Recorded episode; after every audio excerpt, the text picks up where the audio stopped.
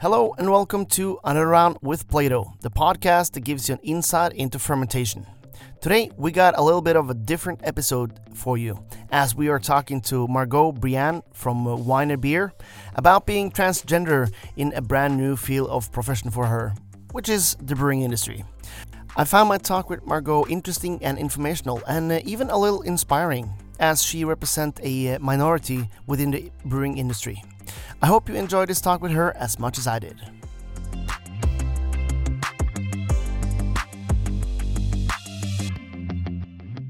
It's my pleasure to welcome to the podcast uh, Margot Briane. Welcome uh, to the podcast.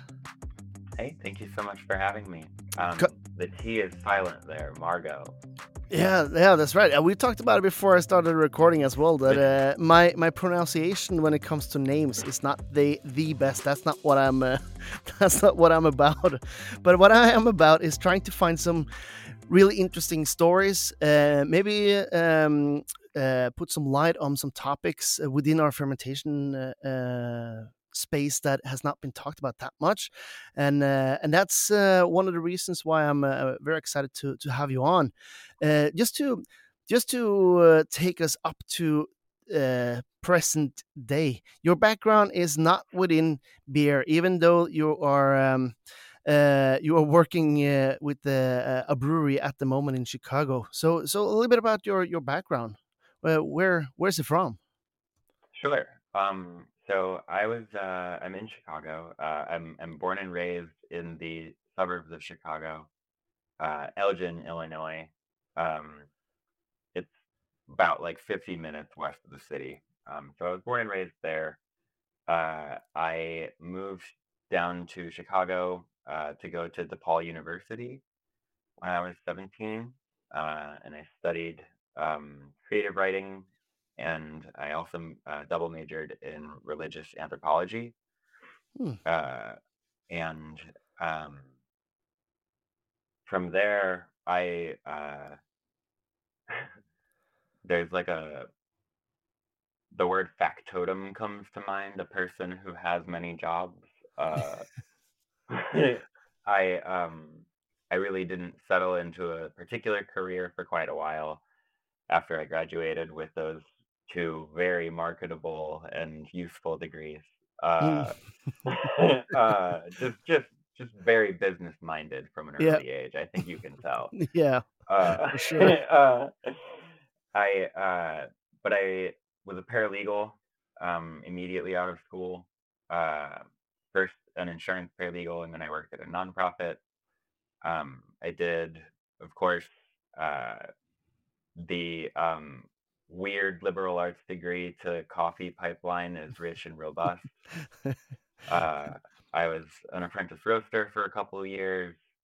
I did some consulting, uh, helping sort of like existing successful restaurants uh, sort of like step into the present with ter- with regard to their coffee system Mm. getting people like real espresso machines that were working on like old push button ones uh, but the but they're like $150 plates restaurant uh serving just awful awful espresso anyway that Yeah. was my whole shtick for a while uh and um i was a crisis support counselor for a year um providing mental health care for strangers uh with no mental health training myself uh that one was that that was the hardest job i've ever had for sure I can't imagine. um but uh and yeah the the amount of growth that happened in a job like that like over such a short period i was only doing it for a year but i feel Mm. like i grew like five years worth Yeah. like five years worth of epiphanies and growth Yeah. uh wasn't sustainable uh No. but uh Tough job. I end I ended up in beer just uh just this year. So I Mm. started working um at Whiner Beer in January. Uh and I, I, I forgot a few other jobs in there too. Uh, I've done a lot of things. yeah, Um, can, can understand. And and then you, like you said, in in uh, January, or February, you, you came into um, uh, Whiner Beer Company in in Chicago. Um, and and what made you go? Well, it it didn't. Uh, I don't want to seem rude, but it doesn't seem like you have like a clear career path uh, ahead of you.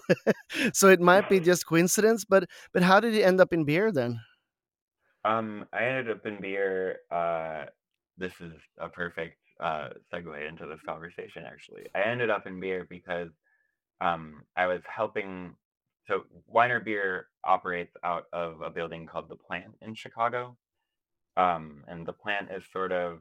I would describe it as like a sort of like it's like a sustainable urban agricultural uh what's the word um it's like what they call when a bunch of coders live in the same place uh like computer coders incubator. Yeah. uh so um it functions as like a, a hub where all of the waste products from all of these like sustainable urban agricultural operations all of their waste products can go into fueling their neighbors basically. Uh, so like our spent grain fertilizes the crops for closed loop farms.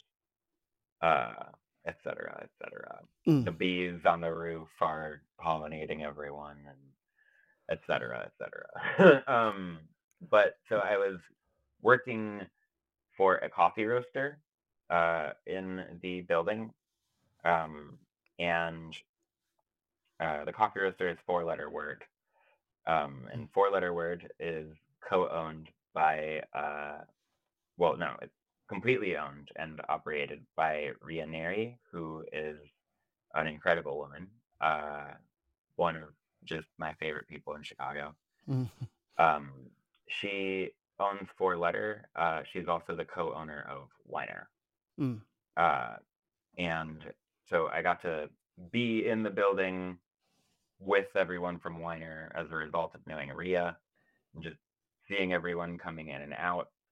Um, and uh, I should also mention my my roommate at the time is who introduced me to Ria. Mm. Um, so shout out Sayo, thank you Yeah. for introducing me. Uh, Yeah, because But- because uh, Ria and um, Brian Taylor are the, the two people behind um, Whiner Beer Company. Um, uh, Brian, like uh, a, a, a long time experienced brewer, while Ria is uh, certified Cicerone that I've been doing a lot of work from from what I could research uh, with with restaurants uh, uh, around Chicago and uh, the rest of the U.S. as well. Yes.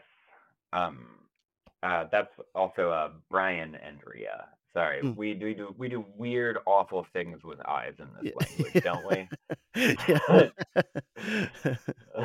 um, but uh, I yes. So uh, Ria and Brian are the uh, co-owners, um, and so Mel is our head brewer, um, Mel Martinez, uh, and it was meeting Mel that sort of like turned on the light bulb in my head, I guess you could say. Um, Mel is also transgender.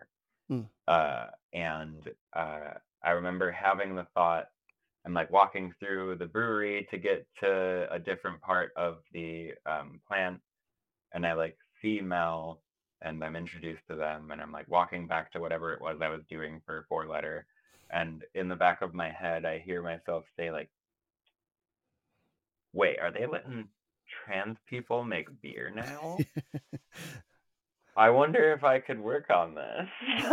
like the the light bulb just like flicks on and I'm like, huh.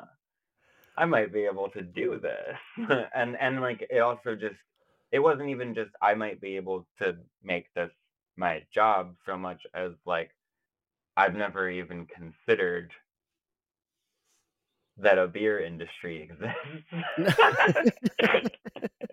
and and like uh and here one is with like folks who are a lot like me working at it already. I would have I guess I just there are what's a good number to put here? There's potentially infinite uh, industries that are not that are not necessarily hospitable to transgender people. Mm. Um, and what I mean by that is like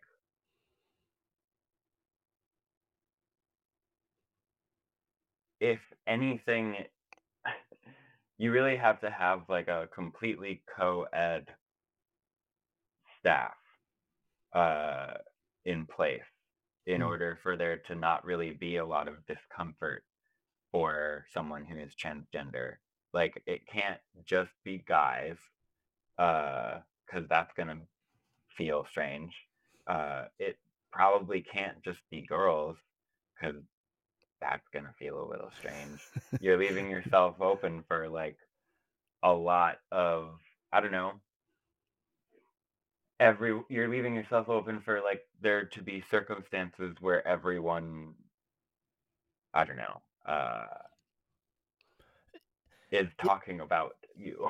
Yeah, uh yeah, because because uh, just to to generalize the, the industry a little bit, the, the majority is a little bit like me. They're like they're white males with beards and tattoos and uh, uh, somewhere between 25 and 45 in the majority of times and it's it's a very uh, that this is something that it, it i've been in this industry for a long time and it's become a, a better it's not good but it's become better but it's a very it's a very um uh, it's not a very diverse industry uh, but you weren't you mentioned you weren't even you didn't even realize that there was a brewing industry but but but it was uh, so not on my radar because of exactly what you're saying. yeah Like if if I if I look up and there and let's say I'm just like in a room uh with every employee at a company and if I look up and all of them look no offense, but if all of them yeah look like you, uh, I'm gonna be like, cool, they are probably not going to hire me. no like just based on like the fact that I don't have a vibe that is anything like that. Mm, Uh, and um,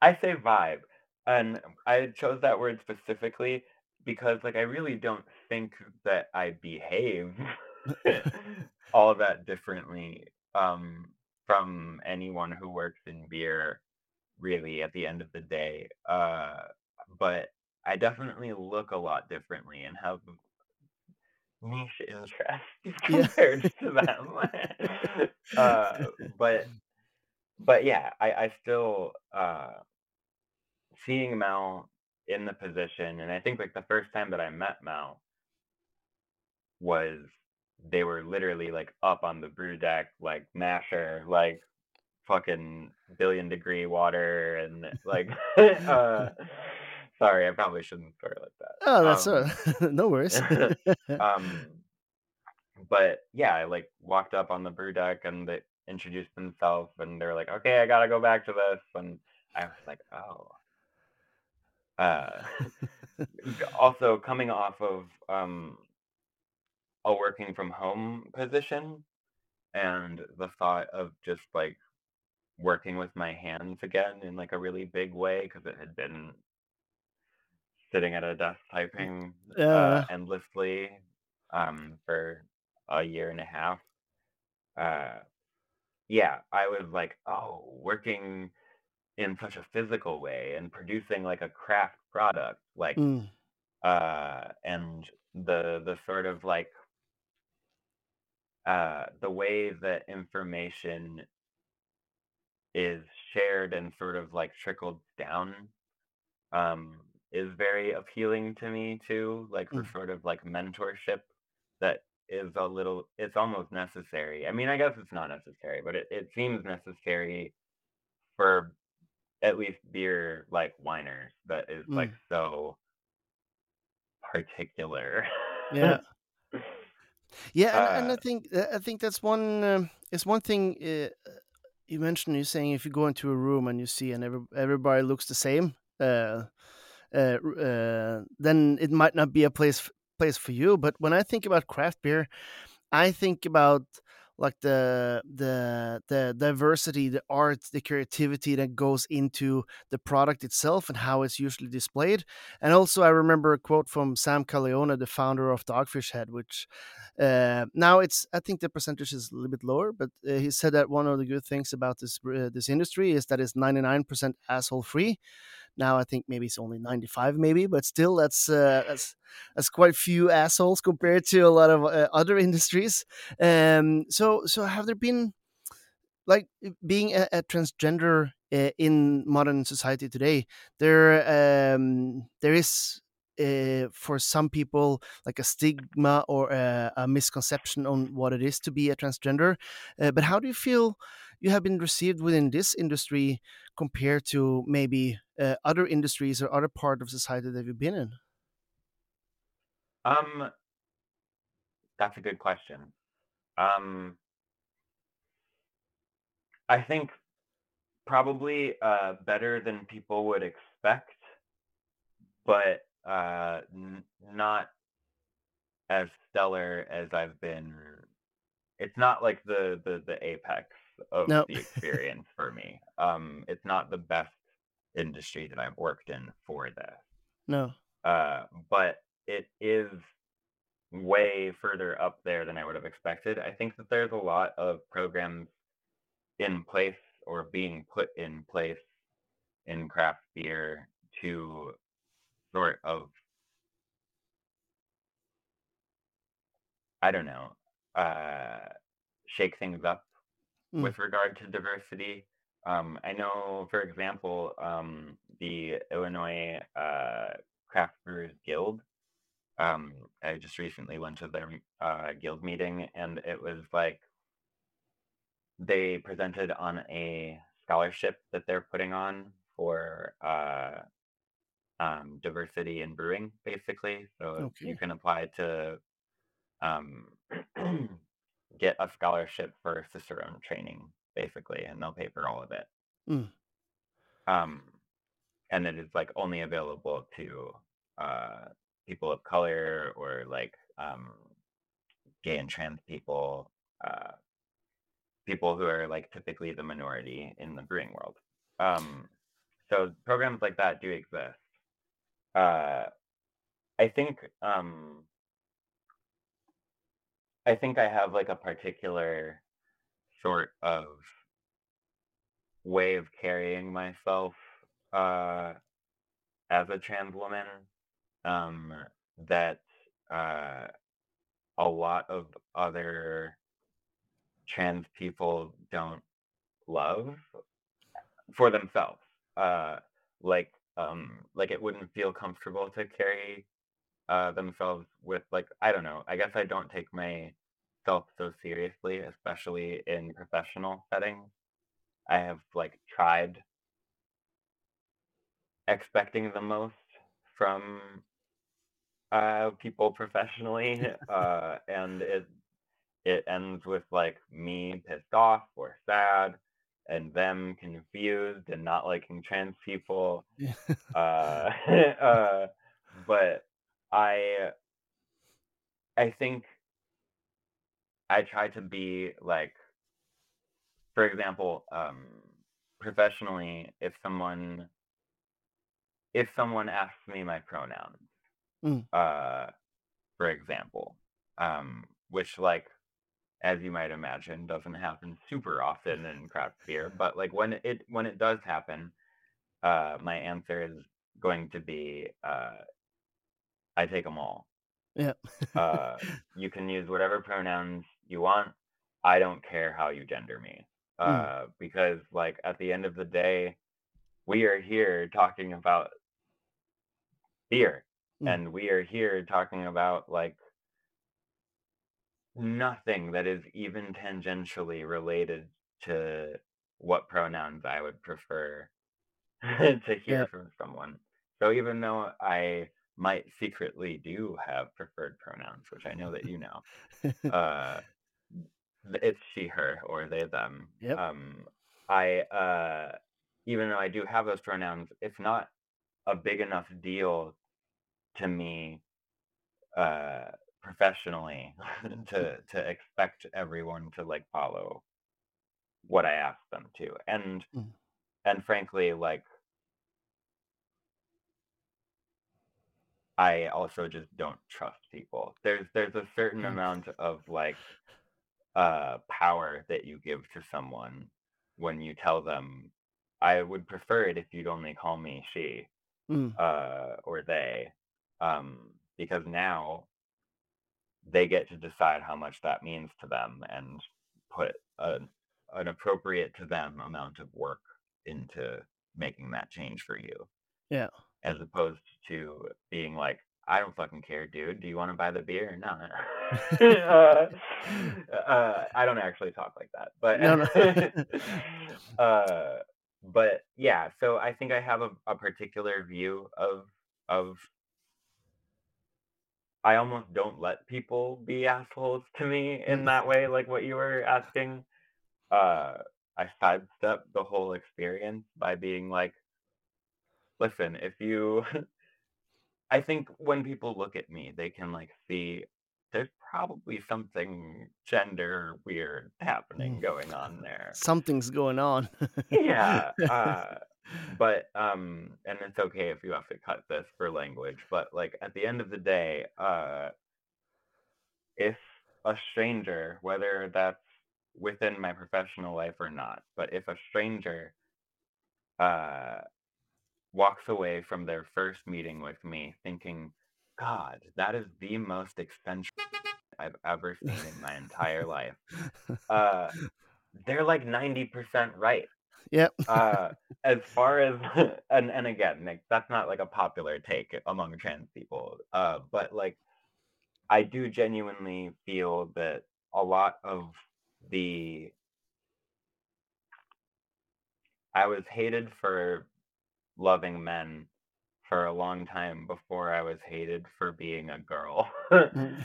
uh, and so, like, if people want to sort of like only get that far in terms of like their applying their understanding to what makes me so different from other people they've seen before, that's fine.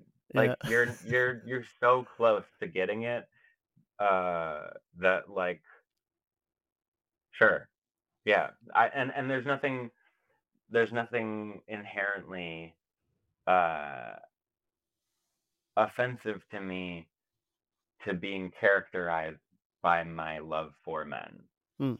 uh because ultimately like yeah if if you got that part of it that's like a big part of who i am Yeah. so kudos uh but but I think that uh, I think you bring up an interesting point because uh, we don't have uh, we don't have time for and this is not the sort of podcast that will take like uh, cultural uh, and try to find some Sure. cultural uh, solutions here. We don't. Uh, I mean, people don't have that many hours to spend on a podcast no but- yeah but but this is something uh, uh using um like queer led or queer supporting um uh, within the brewing space has become a little bit more of a thing in the recent uh recent years. And um uh, is is this a good or a bad thing? And the reason why i'm asking asking you as someone within this community is uh, the good thing is of course it help educate and showcase uh, it to people like me who is uh, who i am uh, but with little knowledge of the community.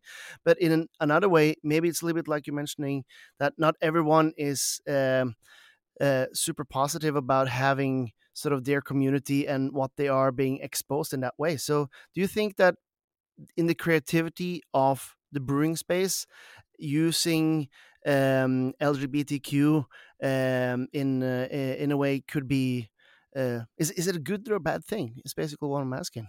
Sure. Uh, I think it's only a good thing. Um, I I really don't.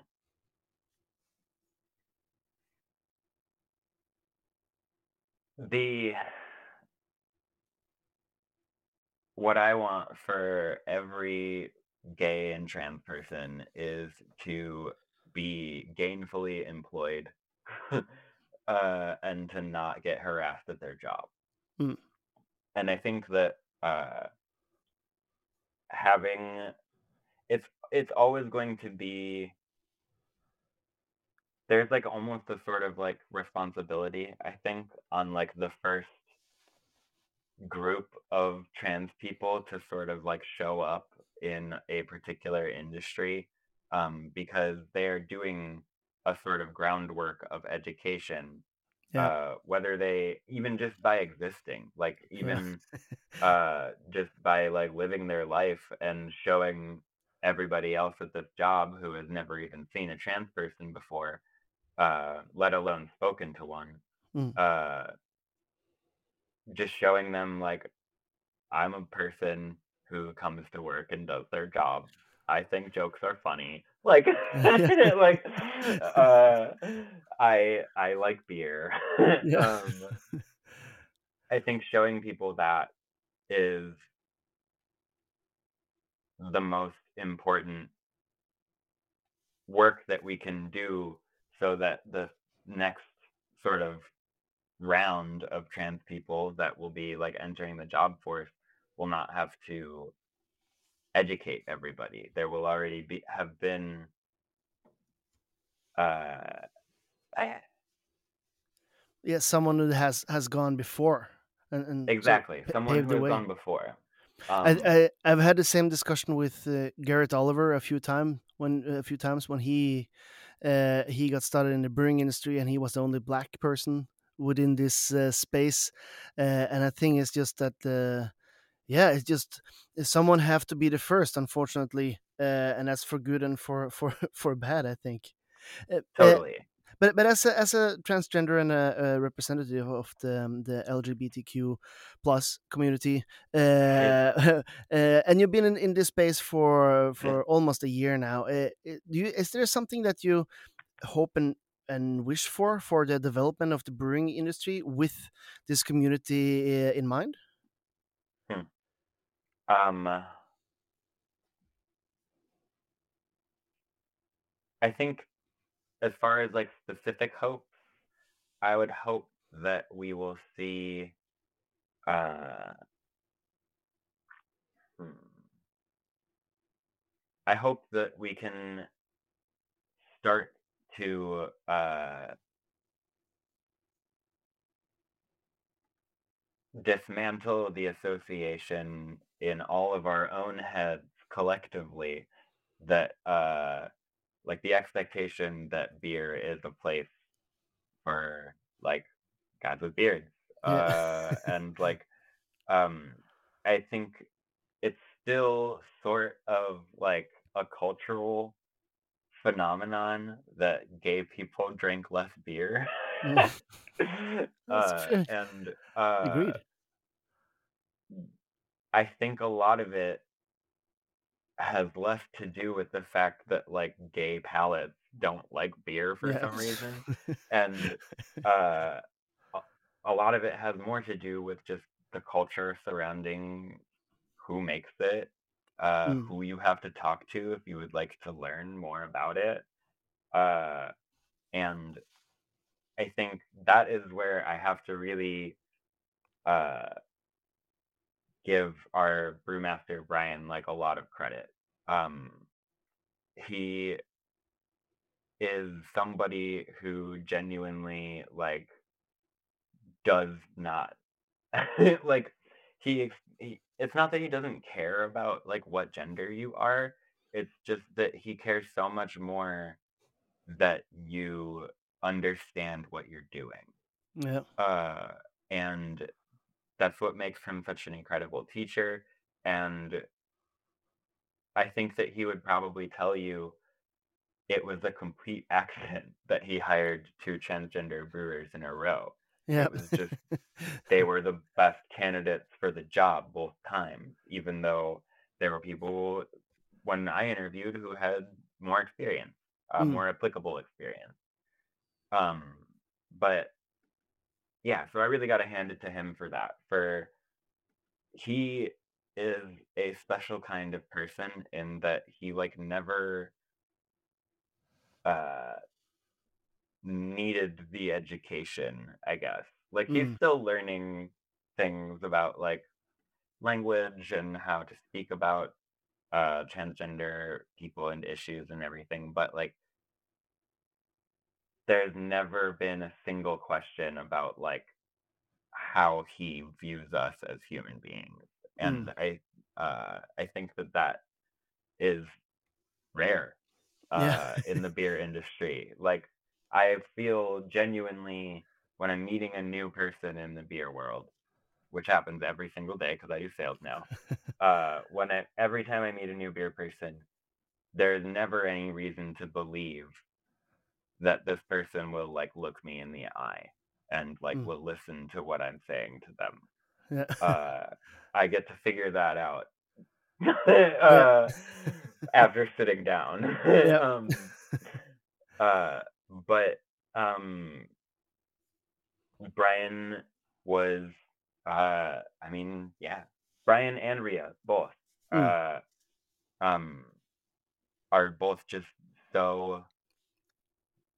uh i think i think what it is is that they're both craft and passion oriented and when you are like genuinely craft and passion oriented like you don't care who your employee is you are looking for someone who you know will like water that seed that you Mm. plant in them uh and who will like care for this passion uh that you're imparting Mm. out there Yeah, I think i I think you're right. We we need more like Brian.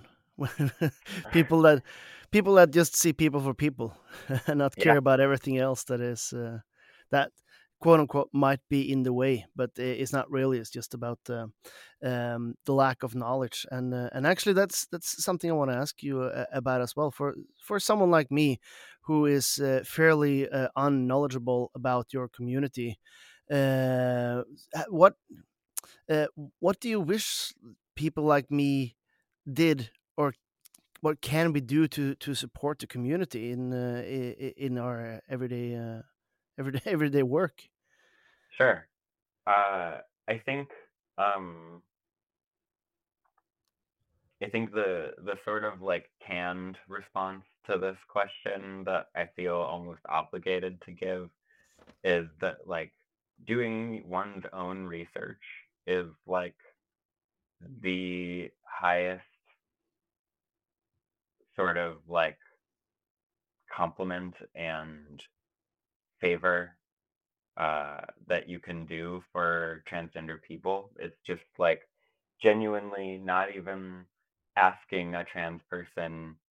Sorry to say this immediately after you just asked me this question, but uh, but genuinely, uh, unless you're doing a podcast with them, uh, not asking a trans person like, can you point me to specific resources? I'd say like the number one thing that you can do is to like seek out those resources yourself be as discerning as you would be reading news about any other current affair, uh, which is to say, like, pay close attention to your sources that you're reading from. Uh, but um, yeah, I would I would seek out uh, education on one's own time, and education that is geared specifically towards language because Mm. it doesn't matter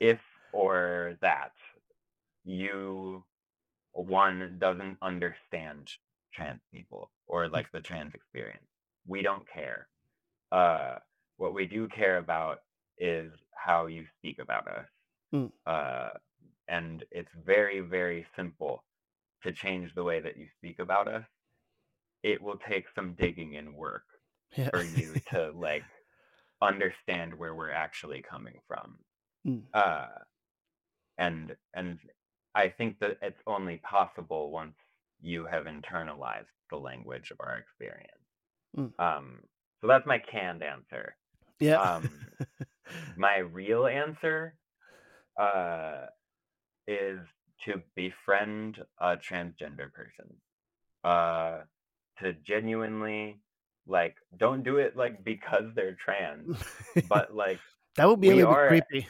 we are everywhere, and it will not be long before you encounter one of us in the wild. uh, and my and I say this because this is the way that I learned how to speak about trans issues and trans experience was because I used to be cisgender. I was not born transgender. Mm. Uh, and I uh, I had to do the same thing when I when I first met a transgender person um, for the very first time. Uh, I knew that ways that I was speaking was hurting their feelings. Uh, so I and and they were not as forthcoming as me about like being like, hey, no, you you said that wrong. Go Mm. back, try again. Uh, and I had to figure it all out. I had to do my own research, and then wouldn't you know it, uh, one day after like spending an hour reading about the transgender experience, I have the thought like, huh, I wonder why I am taking this like so seriously. I wonder why it's so important to me that I learn how to treat my friend with respect and love. Uh, and I was like, oh, it's because I think everyone should treat me like this. Mm. Uh, uh, so that that that's why I share that as an answer. I, I Mm. never would have I never would have found the work necessary if I had never loved another trans person. So Mm. that's why my advice is to befriend a trans person and to care about them and care about their feelings. And you'll learn very quickly how not to make them sad. yeah, I get that. Yeah, I think um, uh, coming coming from uh, from my place, I think it's a little bit about the the insecurity as well uh, for us for not wanting to do or say something um, uh, uh, bad or that is can be interpreted as bad when the uh, the intent is is positive. But I I also 100% uh, uh, understand. Don't ask a trans person how to treat a trans person uh, when you say it like that because uh, uh, yeah if i if i am serving uh, um, if i'm serving a, a, a nice beer of course i want the people that drink the beer to know about the beer a little bit before uh, before they consume it. So i want them to know there is a difference between uh, a stout and a pilsner and i expect them quote unquote to do a little bit of research on their own before they get there and then sort of the finer minute details you can you can share and, and teach them. But uh, um yeah like just do do a, like a, a minimum of effort i think is a is a good way to do it so um so yeah you you you've shared a lot and i, I really appreciate your your openness and and and i gotta i gotta admit we have not talked that much about the beer. Yeah, Uh, beer. yeah. So just your your way in now you you have shared uh, you have shared how it's uh, how it's been and a little bit why you got into to to to Whiner um but but uh what are some of the as as a as a newbie into our uh, industry um what are some of the the cool things that you did not expect uh, starting at at the Whiner oh, I could go on and on with this question. um, I uh, so I mentioned before that I have a religious studies degree. Mm, Um, my interest in beer sort of began as an interest in fermentation. Um, and my interest in fermentation started because of uh, this specific woman. Um, she's called the Cheese Nun. oh yeah I've heard about her Uh, oh, great, fantastic. Uh, so she, yeah, I'll I'll just give you the cliff notes of her. Then, uh, she's she was told by the FDA that she could not uh continue to create her like um unpasteurized cheese. Uh, he had to shut it down, even though it was like microbially safe. Mm, Uh, and she had the faith that it was microbially safe, but couldn't prove it. So she got a doctorate in microbiology uh, and came to the FDA and was like, "This is safer than other cheese." uh, um, cheese that is made with stainless because like cheese that is made in stainless doesn't have bacteria Mm. which live in the wooden buckets that I produce mine in. Uh, and the bacteria in the buckets, though we think of it as like bad, it's actually good and it eats more of the bad stuff out of the cheese than uh, because it's had more time to build up and uh, yeah anyway um, she proved that and she has this quote uh, that says she says that fermentation is a promise of life after death. Um, and uh, that quote just sort of blew my entire mind. Uh, i um, faith is like a really interesting and challenging whole other thing for me but uh, i i completely agree with that quote uh, and so getting to um, getting to see the way that brewing is all sort of built around uh, controlling the alchemy of fermentation um, and and i mean i'm going to use this word uh, you might think it's overselling it but like the mystery of fermentation uh, i know we know a lot about it but um, it's still such a natural process and every Mm. step of brewing to me i understand them all as being like our efforts at controlling this natural process as best we can Yep. uh and and then flavoring it but uh but the actual brewing itself i think of as being uh for lack of a better word and not to sound all woo woo but like a type of alchemy and Mm. like we're making something life-giving uh and something beautiful out of something dead Yeah. uh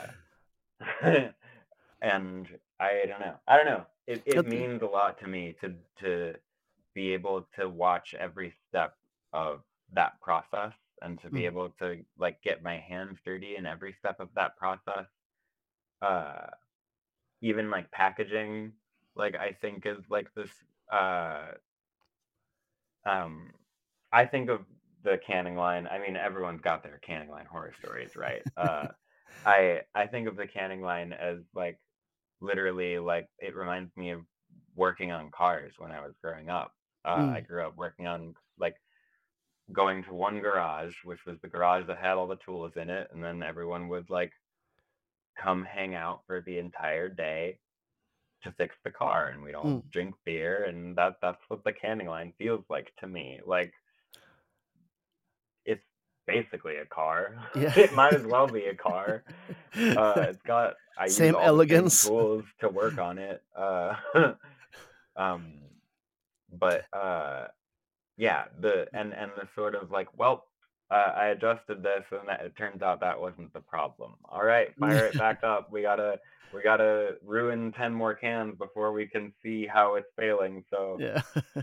uh, but But- but I think I, I I actually have to to retract my previous statement here because I said just looking by your uh, by your development, it doesn't seem like you have a, a or I insinuated that you don't have like a clear um uh like professional uh path that you're going down to become uh, X, Y, or Z in terms of your education. But uh, you're talking about you're talking about fermentation before you started with your bachelor, uh, and now here you are doing uh, doing fermentation uh, on a day to day scale. So it, it seems like fermentation is really uh, is really what it's all about, creating something uh, something unique. something unique, uh, something that I think one of my favorite things about Whiner beer is that they all taste fermented. Mm. Like they've all got the sort of uh, funk that I associate with fermentation. Mm. Um, a lot of beers will try to like, I don't know, I don't know. I feel like a lot of successful beers, especially, are almost like trying to minimize yeasty flavors as much as possible. Mm. Uh, unless it's like a Belgian or something like that. But Yeah. uh, but uh, I don't know, especially in like lagers, IPAs, uh, APAs, like stuff like that. I feel like people want to minimize ester flavors, Mm. and Whiner is like our whole shtick in a lot of ways is like let's push towards the ester flavors. Yeah. Let's like find the ones that are really good and not off flavors, uh, and like push into them rather than shying away from them. Yeah, and that, uh, seems to be the whole, like I said, the whole shtick in, in terms of uh, uh, doing a lot of uh, blending. Um, uh, is what you do. Use a lot of the saison yeast, and it's um, it's a little bit like you, Margot. It's it's expressional products that you're creating. So I I appreciate I appreciate that. uh, I yeah, appreciate that too. yeah. so uh, yeah, I think we're going to start wrapping things up. I just want to to thank you for uh, for spending the time with me, sharing uh, a little bit of your stories, um, uh, help guide us uh, and not knowledgeable uh, into this world, and and uh, yeah, Margot, I just want to say thank you for for joining us. Thank you. Thank you for coming with me to Chicago and uh, listening to my talk with Margot from Whiner Beer. I feel like this talk was a good insight into the diversity in our industry, which was very interesting, and You how it's great. perceived by Did someone it transgender. good? I hope that you weren't So um, like, while this time we were in Chicago, and next time, well, who knows? Because this podcast is taking you all around the world of fermentation. So uh, I guess you just have to subscribe to join us on the next next episode of uh, Another Oh, Round with Plaato. Oh, you gotta As always, hey. sharing is caring. So do feel free to share this with um, a coworker, a fellow brewer, or uh, just a you so much friend for that you think will have some value in listening to another round with Plaato. And until next time, have fun, drink well, and take care.